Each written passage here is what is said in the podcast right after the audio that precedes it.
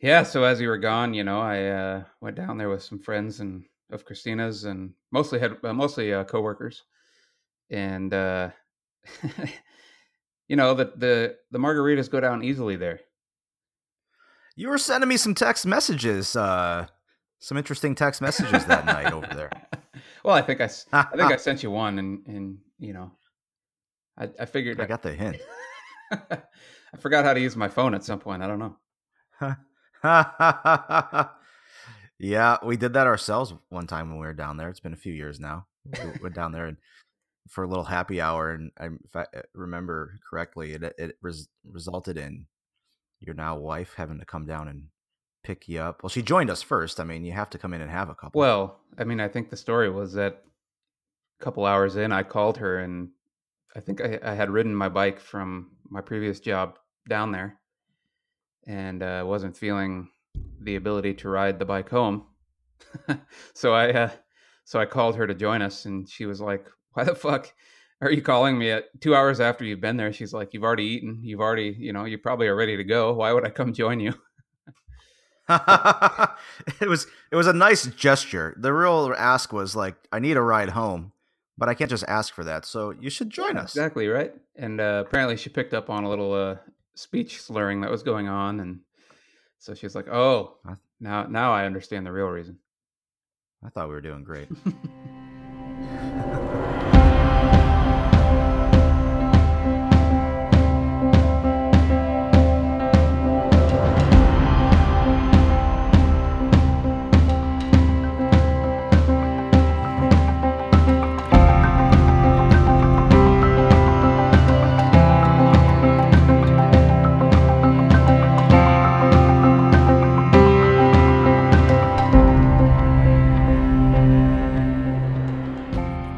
Coffee Codecast episode four, buddy. Let's kick it off. hey, we made it Holy four smokes. episodes. How about that? Our growing fan base. Yeah, we're picking up users left, right and left, man.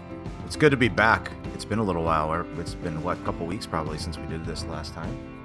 Yeah, I think the last episode we published was on the 31st, so it's been a while. So welcome back. Good to be here. Who? uh I was gonna ask you this when you were in the office. Who watched your dogs while you were gone? Because that was you were gone for a while anyway, and then you, you kind of had some unexpected additional time. So did you have them kenneled, or what happened there? No, they stay at the house. Uh, they stay at the apartment. I have been in, in San Francisco for about 50 days now, probably. And uh, my my dogs have been there more than I have. I've only been there for probably 20 ish. and so my dogs have a very nice apartment in Mission Bay.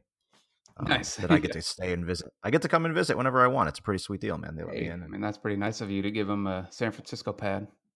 Well, they're good dogs. Usually, one of them is.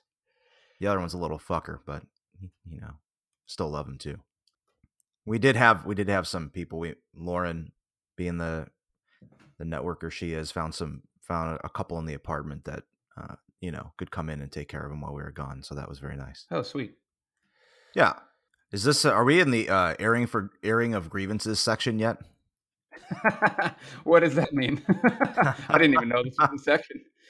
I don't know if it is either, but maybe it needs to it needs to happen right now. All right. Well, I mean, let her loose if you got it. That, that'll be a good thing to bring people in. Now that I posted it on Facebook and it's on Twitter and people are just joining the rant, we need to we need to hear a rant. So yeah, let her let her rip, man.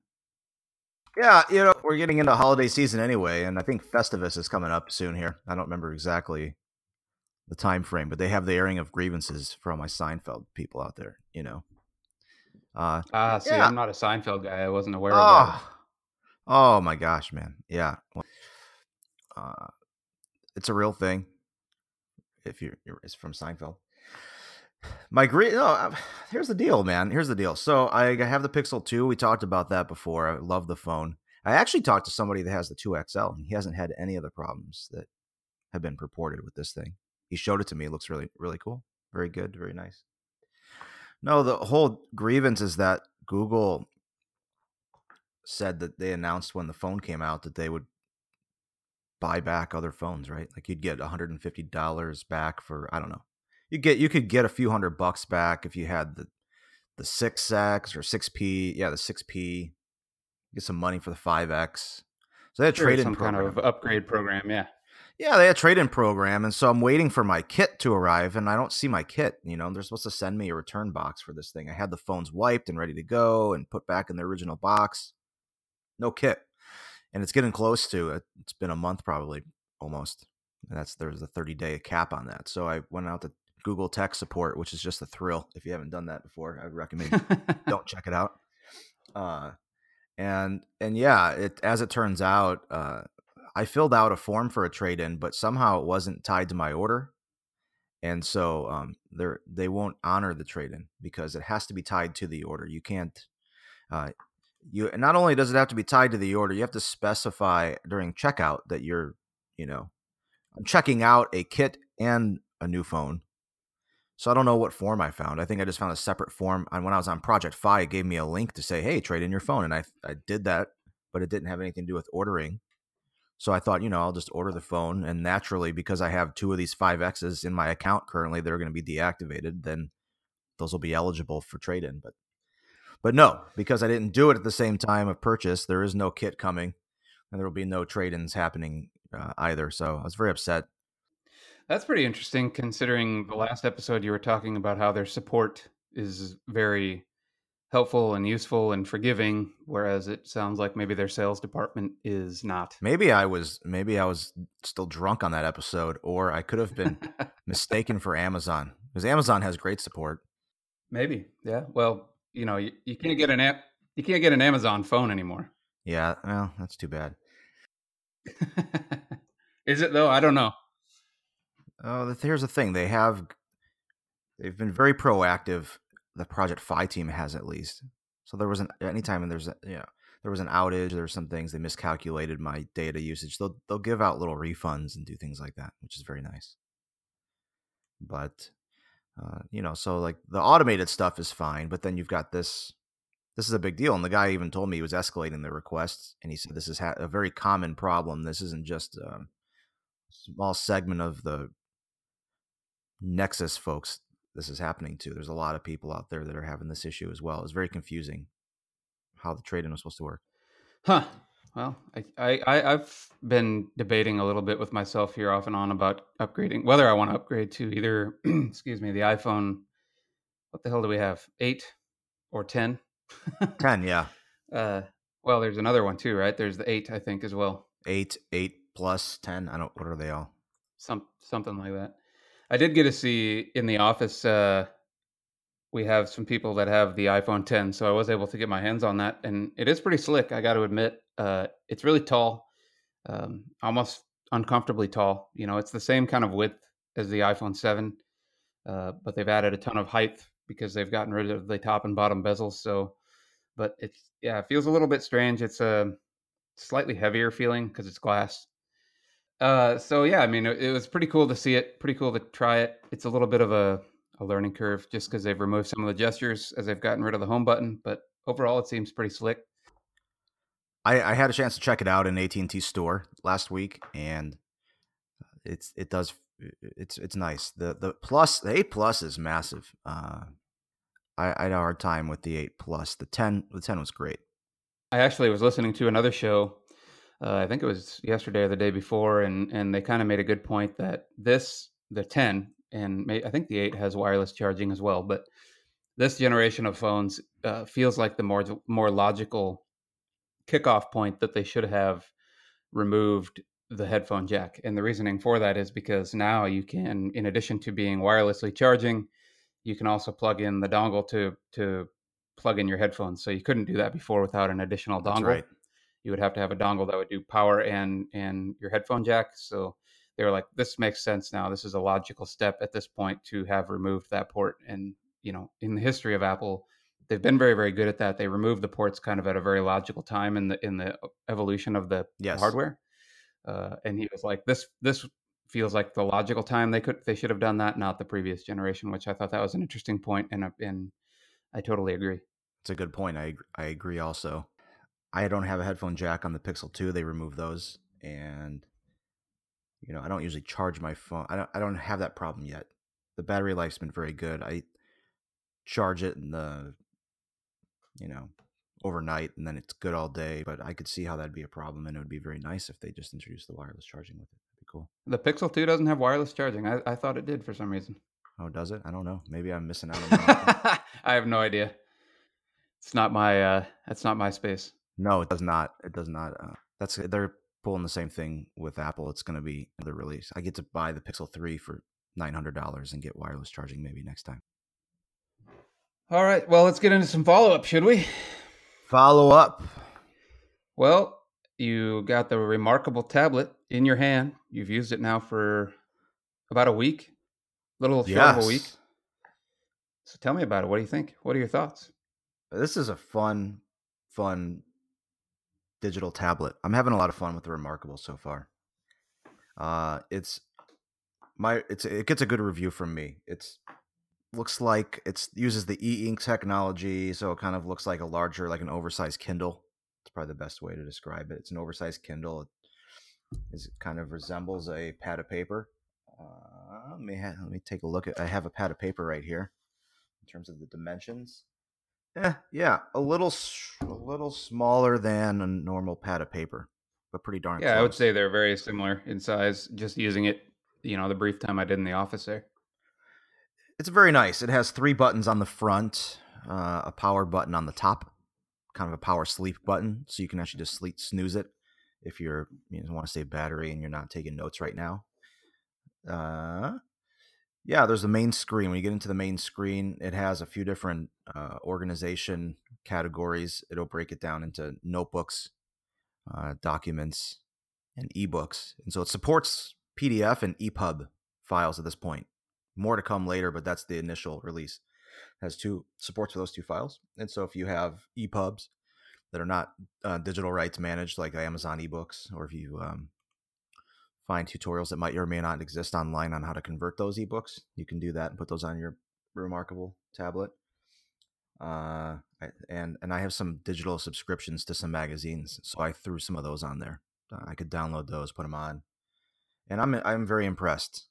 Uh, I've been taking notes on it all week. I've been taking better notes. I'm a better note taker now than I was before because what happened is that I, like the Moleskine example, when I have my single Moleskine, I'm taking all kinds of different notes and I don't have a really good organization system for it.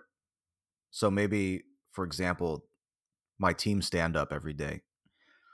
That that might happen in the morning every morning, but then I'm taking notes for other meetings and taking personal notes or whatever mm. to-do lists. And so my previous day's notes might be a page or two or three back and I'm not exactly sure where it is and it's kind of hard to keep it together.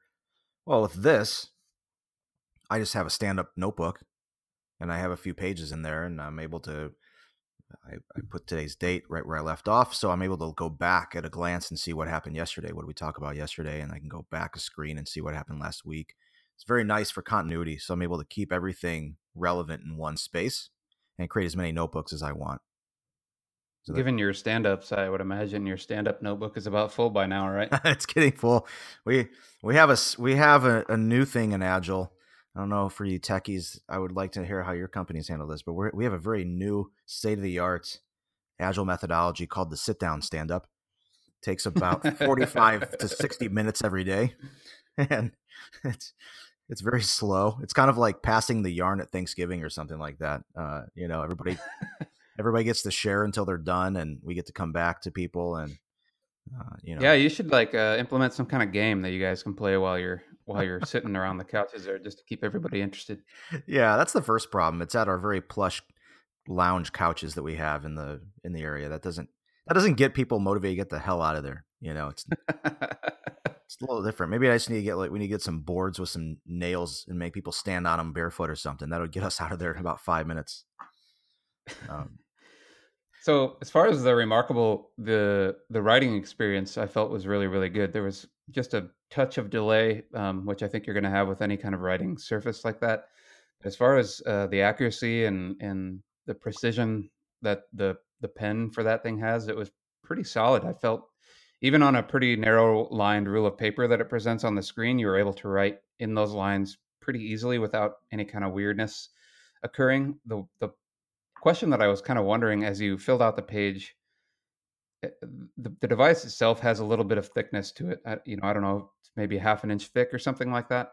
If not uh, even maybe that, it's probably closer to a little, a little between a quarter and a half, three, okay. three eighths. I don't know. So as your as your hand kind of bleeds off to the edge of the screen or the bottom of the screen, is that does that feel a little bit strange? Because the idea of this product was to kind of be as close to paper as, as possible. And of course, paper is pretty much completely flat on the surface, whereas obviously this cannot emulate that. So I was curious as to how once you get to the right side of the page or the bottom of the page, how that how that feels or works. Yep. I tried that and it's very good. It goes right to the edge. It doesn't do any funky screen rendering, compression, weird stuff where it's you know it, it it's it goes to the edge. It, it's a hot edge I don't know what the term is, but it, it, it's great. But in terms of feel, you know, um, like your hand hanging off kind of a quarter inch cliff, you know, does that feel a little bit strange or? No, no, not really. I think of it just like a regular notepad. If it's a brand new notepad, you're going to have some thickness, maybe not as much as the Remarkable does, but certainly some some thickness, and it, it doesn't feel any different than using a pad. That's fair, I guess. Yeah, if you're using your Moleskine, then yeah, you're going to have a little bit of a drop off there as well as you get to the edge. Yeah, yeah, so this device we covered it before, but it's it's a very robust and primitive, I would say, device. It isn't an all-in-one. It isn't an iPad with apps that you download, at least not yet. It's it's a digital notepad that takes notes and a reader so you can read read those notes and read your documents that you have in those formats I mentioned. And that's it. It doesn't really do a whole lot else. It has but it has a very nice palette of pen and pencil and highlighters and different thicknesses and tips so you can customize that however you want you can uh, one thing i would love is that when i'm reading some of my magazines i can take notes on the magazine so i can underline i can circle things i can highlight which is really interactive it that experience to me is what makes it so special because before I wanted the physical copy to, t- to write notes. It's just how I capture things. Is you know even just reading reading the news. I want to be able to scribble on on on something, and now I can do that. That's pretty cool. And you were mentioning too, you can change kind of what kind of paper you're using, right? So you could switch to graph paper or lined paper, or probably yes, no paper. I'm sure. Many templates. You can go blank or line, college rule, Cornell note style. Yes, they have many, many templates. They're they were even exploring ways to do your own custom templates. So if you have a certain format you like, you can do that. That would be cool. I, I kind of so, think to myself, uh, I have a Moleskine I don't really use anymore because I use software to do this now, but um, I had a Moleskine that would do recipes. So it has kind of a recipe template uh, built into it. So, you know, stuff like that, that they could kind of cater to, you know, particular formats like that would be pretty cool. Yeah. I, I'm, I'm enjoying it. It's fun. The battery life could be improved, and I've seen some updates already that it's going to be a software thing they push that can improve the, the update, uh, the battery life. I got through a, a, day with it pretty easily, but I had it yesterday at the coffee shop. So I had charged it the day before, used it some that evening or whatever, and took it to the coffee shop. And I think by the end of the afternoon there, I was down to 20% or something. So, wow. You would think being e ink, it shouldn't be that battery heavy, but I'm not sure what what that's about. Maybe they have they probably have a beefier processor in there than your Kindle or something. I'm sure. And uh, but you know, I think I don't think it was hurried. I think that it's a good V1. It's a good first product. I I do see though holes there and in areas for improvement, and I imagine that they probably had to sacrifice some features just to get the thing out without much more delay but it wasn't it wasn't a half-assed product either. I think it was ready for for the mainstream. Definitely looking forward though to some improvements. One thing that because it is very natural experience, one thing that I found myself wanting to do, um, I had a pencil. I was using a pencil on there, uh, which is a cool effect as well because it looks like a pencil but uh, anyway, I wanted to erase it, and so I flipped the pen over, the stylus over, and try to erase, and no dice. It doesn't work, and so you have to go into the navigation and select the eraser, and then you know erase the thing. Yep, I had thought that actually when I was looking at it, I kind of I was thinking that was a pretty big missed opportunity. You know, it it is. It's something that's very natural. I think a lot of people that would would want to try to do that, and then be, you know, it's just a little more work. It's there's multiple steps now to erase. Yep. So that could be improved.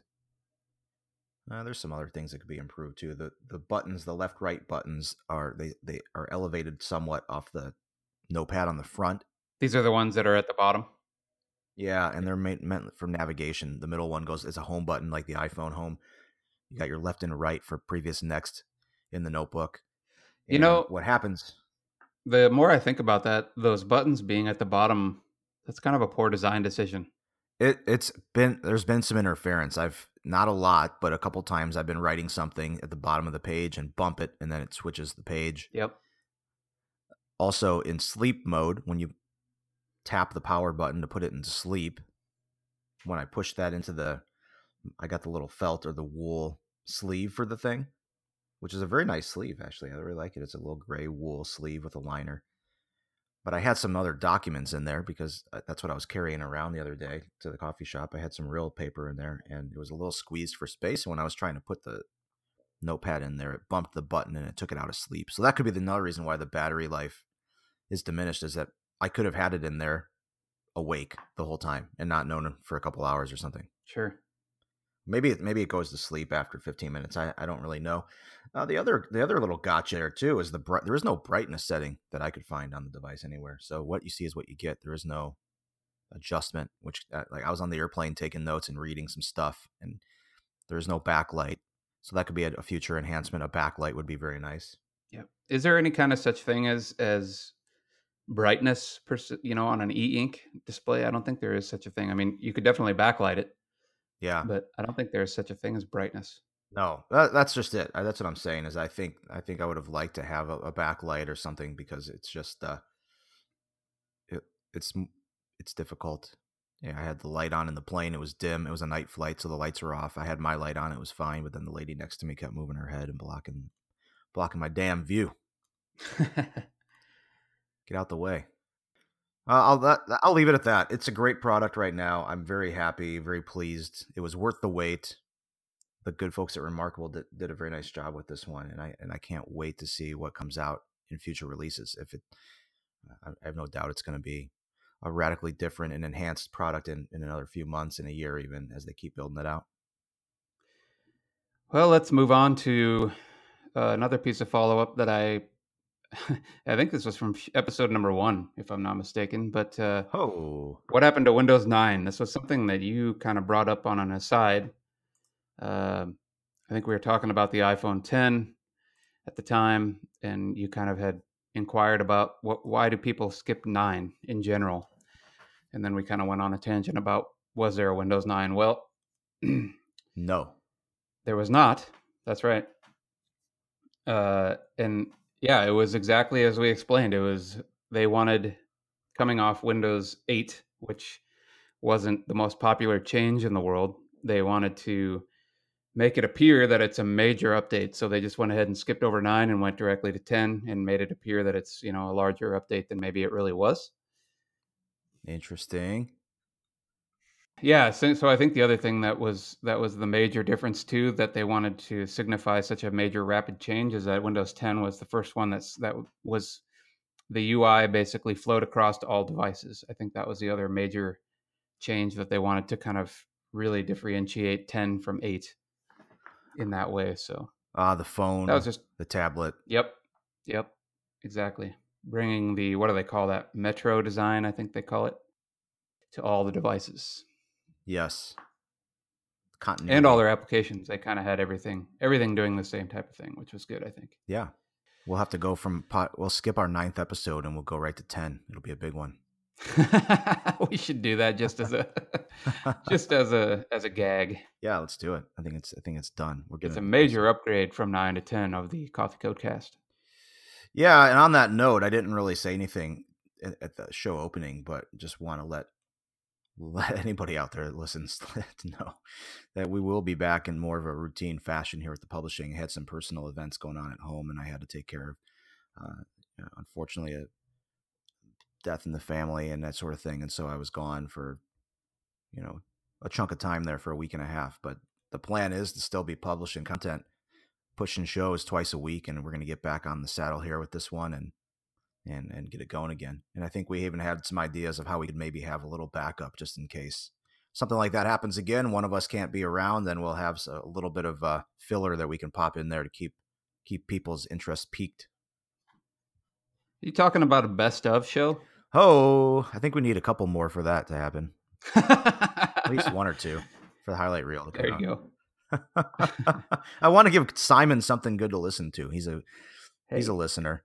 He was a listener a for the first fan. few anyway. Loyal fan. If we had shirts to give away, he'd be the first one to get a shirt. But we don't have any shirts, so maybe maybe some swag. Yeah, we don't have swag yet. We'll have to get some swag, and we can send it to our friend Simon down there, the old Starbucks. He's a he's a Starbucks guy. We could work a trade with him. Maybe maybe we could trade some swag for some coffee beans down there. Hey, there you go. Spin it coffee, is coffee code cast, as you've told before.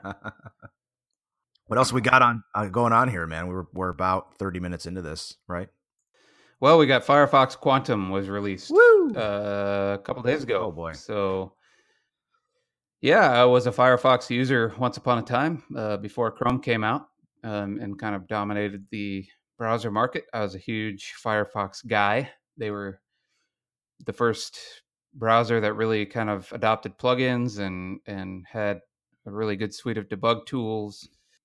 They were the the best at debugging before Chrome. That was the that was the standard. You weren't doing that in IE. That's for damn yeah. sure. yeah, IE eight or seven or whatever the hell six. Maybe. Oh, that's a dirty word. Don't talk about IE six on the show. as a as a do the CSS and styling the JavaScript nightmares that we had on IE six. Oh, yeah. I I don't know if you knew this because this was actually maybe when you were out of the the business for a while, but there was actually a time where businesses were implementing what they called an IE tax. Had you heard of this? no. Go on. So because of the because of the time that you had to devote to coding specifically for IE 6 and 7 specifically uh, if you were using one of those browsers because i think back in the day even at the nebraska medical center we we put a banner at the top that said hey you're using a dated browser update your shit we were less elegant about about that yeah you remember doing that yes. so instead of that what people started to do is they in in if you were an ecom they would actually apply an additional tax to you that was called the ie tax so if you were using if they detected that you were using ie 6 or 7 you would get an additional tax at checkout to pay for the additional development time that was required to which I thought was a pretty brilliant move. But you know, we moved on from that. But uh, it was a it was an interesting move to to recoup the because at the time, you know, people were spending fifty percent of their time developing specifically for those browsers because you had to put in tons of hacks and tons of specific styles for IE six and seven because they didn't adhere to standard. No. So uh, it was a valid reason to do it. It was just an interesting way to implement. Well, it yeah, it was a, good, a, clever idea. I didn't know they were doing that, and, and sadly, they probably didn't even come close to recuperating their cost with that either, because that was such a pain. oh. So anyway, Firefox Quantum was released. Um, supposed to be a huge speed increase from Firefox and even Chrome. They claim uh, it's supposed to also be a battery life saver. Uh, it's supposed to be way better on battery life. It's supposed to be multi-threaded. Um, it's supposed to have its own garbage cleanup yada yada yada yada yada. So I went ahead and installed this. I gave it a run for a couple days on both my desktop and my mobile. So I tied both devices to it. And as far as the mobile goes, I was actually pretty impressed. The mobile experience was really, really good. I really enjoyed the read feature. Um, so uh, Safari, for those people that are on an iPhone, already have this. You know, you can pull up any web page, click one button, and it it reformats it to a to a reading, function. Mode. So it's you know yeah, exactly. So it's a good font to read, good size, you know, removes all the distraction and that sort of thing. And I actually really enjoy that about the Firefox Quantum. Um, however, on the desktop, it was a bit of a different experience. It does have the reading mode there, but what I was starting to see was uh, incredible memory spikes on my machine. So I run a, a pretty beefy laptop uh, for programming purposes, and there was a point uh, running Firefox where it was consuming gosh, I don't know, almost 40% of the memory in my machine that was available. And so I had to kill it. And, you know, I, I uh, chalked that up to it maybe being just kind of a memory leak one time. restarted it up, ran some things for a while, maybe 30 minutes, and there again, it was back up to using 40%, 50% of my memory on my machine. So at that point, I was just kind of like, you know, I can't, I can't let this continue. I can't let this run this way. It's my machine's just like on fire at this point. So I shut it down and I haven't used it really since. I've used it on the mobile off and on, but not on the desktop. So, well, I appreciate the tip on mobile. I'm going to try it out because I had a similar shitty experience on desktop. I downloaded it. I got really giddy thinking, ooh, I might go to Firefox Quantum now. And uh, I just found the load time for me was slower. I don't know. I tried it a few different times. I don't I don't think the load was anything impressive on the desktop for me. And yeah, I, I didn't check the memory, but my overall experience, I just wasn't pleased. I thought Chrome was still the better desktop browser in my limited, yep, unscientific experiment over there for a few days. so I Yeah, I can't claim mine was totally scientific. However, I will say that I did measure the memory levels between Chrome and Firefox, and although Chrome is consuming a pretty substantial amount of memory, more in fact than I even realized, uh, Firefox definitely is doing far more. Wow. Yeah, Chrome, you know, if Chrome can take a lot of memory at each tab you get a lot of tabs going. Then you got the Hangouts thing at the bottom and all these other, you know, pretty much you need to have eight gigs of RAM just to run Chrome out. Who knows? Yep. I mean, just to give it a fair comparison right now, I mean, when I look at the Chrome task, you know, it's maybe using, uh, what do we got? Perhaps a thousand megabytes. So I guess that'd be a gig. Yeah. So, and then I look at the screenshot that's at the bottom of our show notes of the, the one that I sent to you of when I was testing with Firefox, and that thing's using two and a half gig at least just for that one process. Probably almost three when you count all of the different processes that it's running. So. Damn. yeah. So I, w- I was a little less than impressed with that. I'm hoping that maybe in some subsequent updates they'll uh, fix a little bit of that a little more. I don't know. We'll see what happens. But Kyle, I'm running 21 in threads processes, 21 Chrome items, units of work, 1.7 gigs 1.8 gigs, almost two gigs of RAM. Eh, got a lot going on in there. It's not too bad. Oh, one quick pause here. Somebody just rang my doorbell. Let's uh, check check my ring here and see who the hell it is. Just use your Amazon. I need to go answer. you have your Amazon key? Mailman can come in. it is a package and it is a delivery. So I do not have the key, and so I cannot let them in. But all right. Good to know I don't have to run down my four flights of stairs and answer the door. That's nice. yeah, so Firefox Quantum, you know, I was very excited like you were. I was kind of giddy. I tried, you know, I wanted to install it and I wanted to really, really like it because, you know, like back in the day, uh, kind of when we were working together, that was the browser of choice and that's what you used to do everything. And I was kind of hoping that they were back in the game and doing some cool shit. But uh, unfortunately, it looks like it's not. Uh, at least for me, it's not ready for prime time. Not yet. Well, I'm gonna try it out on my mobile and see what happens. Yeah, I enjoy the mobile. The mobile seems pretty snappy. It's I like I love the reading mode actually. Uh, it integrates natively with Pocket, which I use to kind of store uh, read for later items. So that's pretty sweet.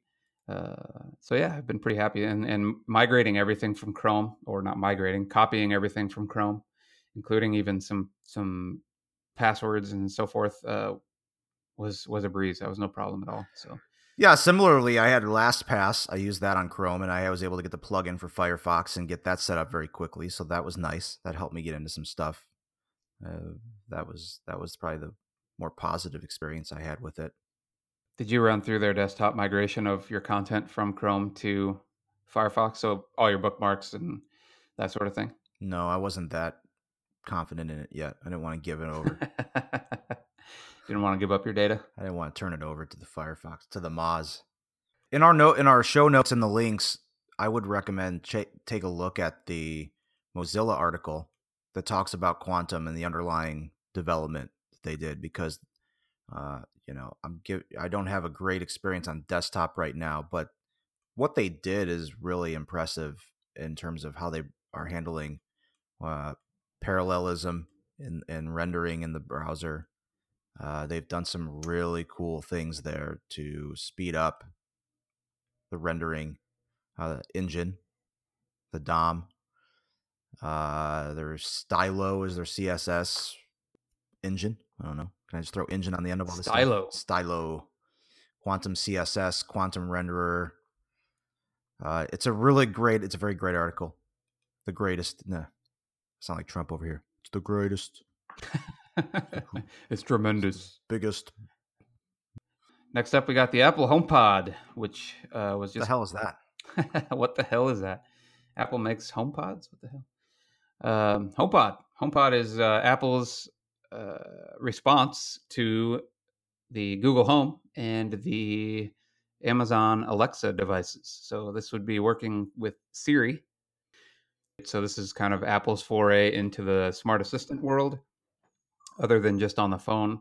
Uh, but also that it, if you have multiple of these devices, that they can they're aware of each other and they'll adjust the sound uh, kind of to the space and be to to make a better sound environment uh, between devices. So um, if they bounce uh, certain sounds off of each other and they return in certain patterns, they'll kind of adjust the way that it sends the sound out to to provide a really really beautiful uh, soundscape in the room. That's the claim anyway. So.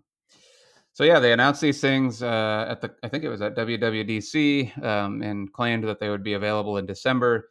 And a recent report, many reports actually, and I believe it came directly from Apple, is that they're going to be delayed until early 2018, which to me isn't really surprising.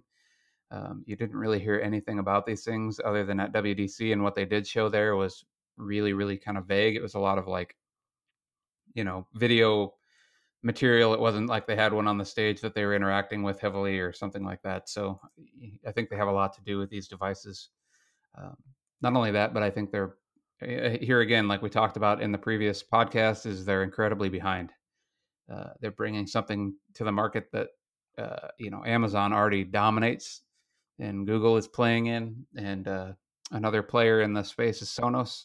Oh, I, I, don't know what they're trying to prove with this. I mean, I know they're just trying to get the get something into the space and use their Siri pl- platform, but I, it's too little, too late. I think. We'll see. I I haven't been following it, but uh, who knows? I given uh, some of my critiques of the other Apple stuff, I I would like to see what happens here. Yeah, I think uh, if they can, I I don't know. I just don't feel that you know, given the openness of Amazon and Google to bring other platforms onto their services, you know, I don't I don't know that I feel that this HomePod is going to be a great success. They're going to pimp their their their Apple Music uh, so people, so for people that are in the Amazon, sorry, the Apple ecosystem, this is probably going to be a pretty solid product for them. But anybody else, you know, that wants to play in multiple environments, I, I don't feel how I don't see how they're going to compete. I do feel like a company that had recently, in my opinion, been really, really down, which is Sonos, who I I own many Sonos products. I actually love Sonos. I really, really love Sonos. For a while there, I was kind of wondering if that company was going to die on the vine a little bit. They really weren't producing any new products. They weren't announcing anything new at all. No software updates, and then suddenly they come out with uh, Amazon integrated speaker. So they have an Alexa integrated speaker. Uh, you can hook your Amazon Alexa up, even if you have just like the little puck device, um, the Echo Dot. It can control your Sonos devices. So they're they've announced that they're going to integrate with AirPlay 2. They've announced that they're going to integrate with uh, the Google platform uh, whatever the hell that's called. So they're doing a lot of cool things, and I think that's the right move. Is just make your make your platform kind of all inclusive, and whatever you want to use on it, use on it. Because really, what their deal is, they're a good speaker company, right? They're not they're not going to create these personal assistants. So I think it's pretty brilliant of them to integrate with all of them. It's a beautiful sounding speaker. I've I've listened to the small one, whatever that is. The what is it? The Play Play One. Yeah, uh, but uh, and then well i've listened to a few different ones because you have you have some stuff your place that's a little different but it, every my experience has been very very good and i i've thought more and more lately about going down that road especially with the alexa integration out now it's a compelling product to look at and it sounds beautiful in a small little footprint yep and the missing component was spotify so what you can you can control currently well, they're doing a couple things. Number one, you can control Sonos directly from apps now. You used to have to use the Sonos controller app, so it was very particular to Sonos. So they controlled everything, but now you can actually from your Spotify, you can pick speakers almost like as if you were picking uh, a way to cast it to some other device. So you just say it'll see all the different um, speakers that you have in your room by name. So I could say, oh, send this to my living room speaker or send it to my kitchen speaker or something to that effect. So they've implemented that with Spotify.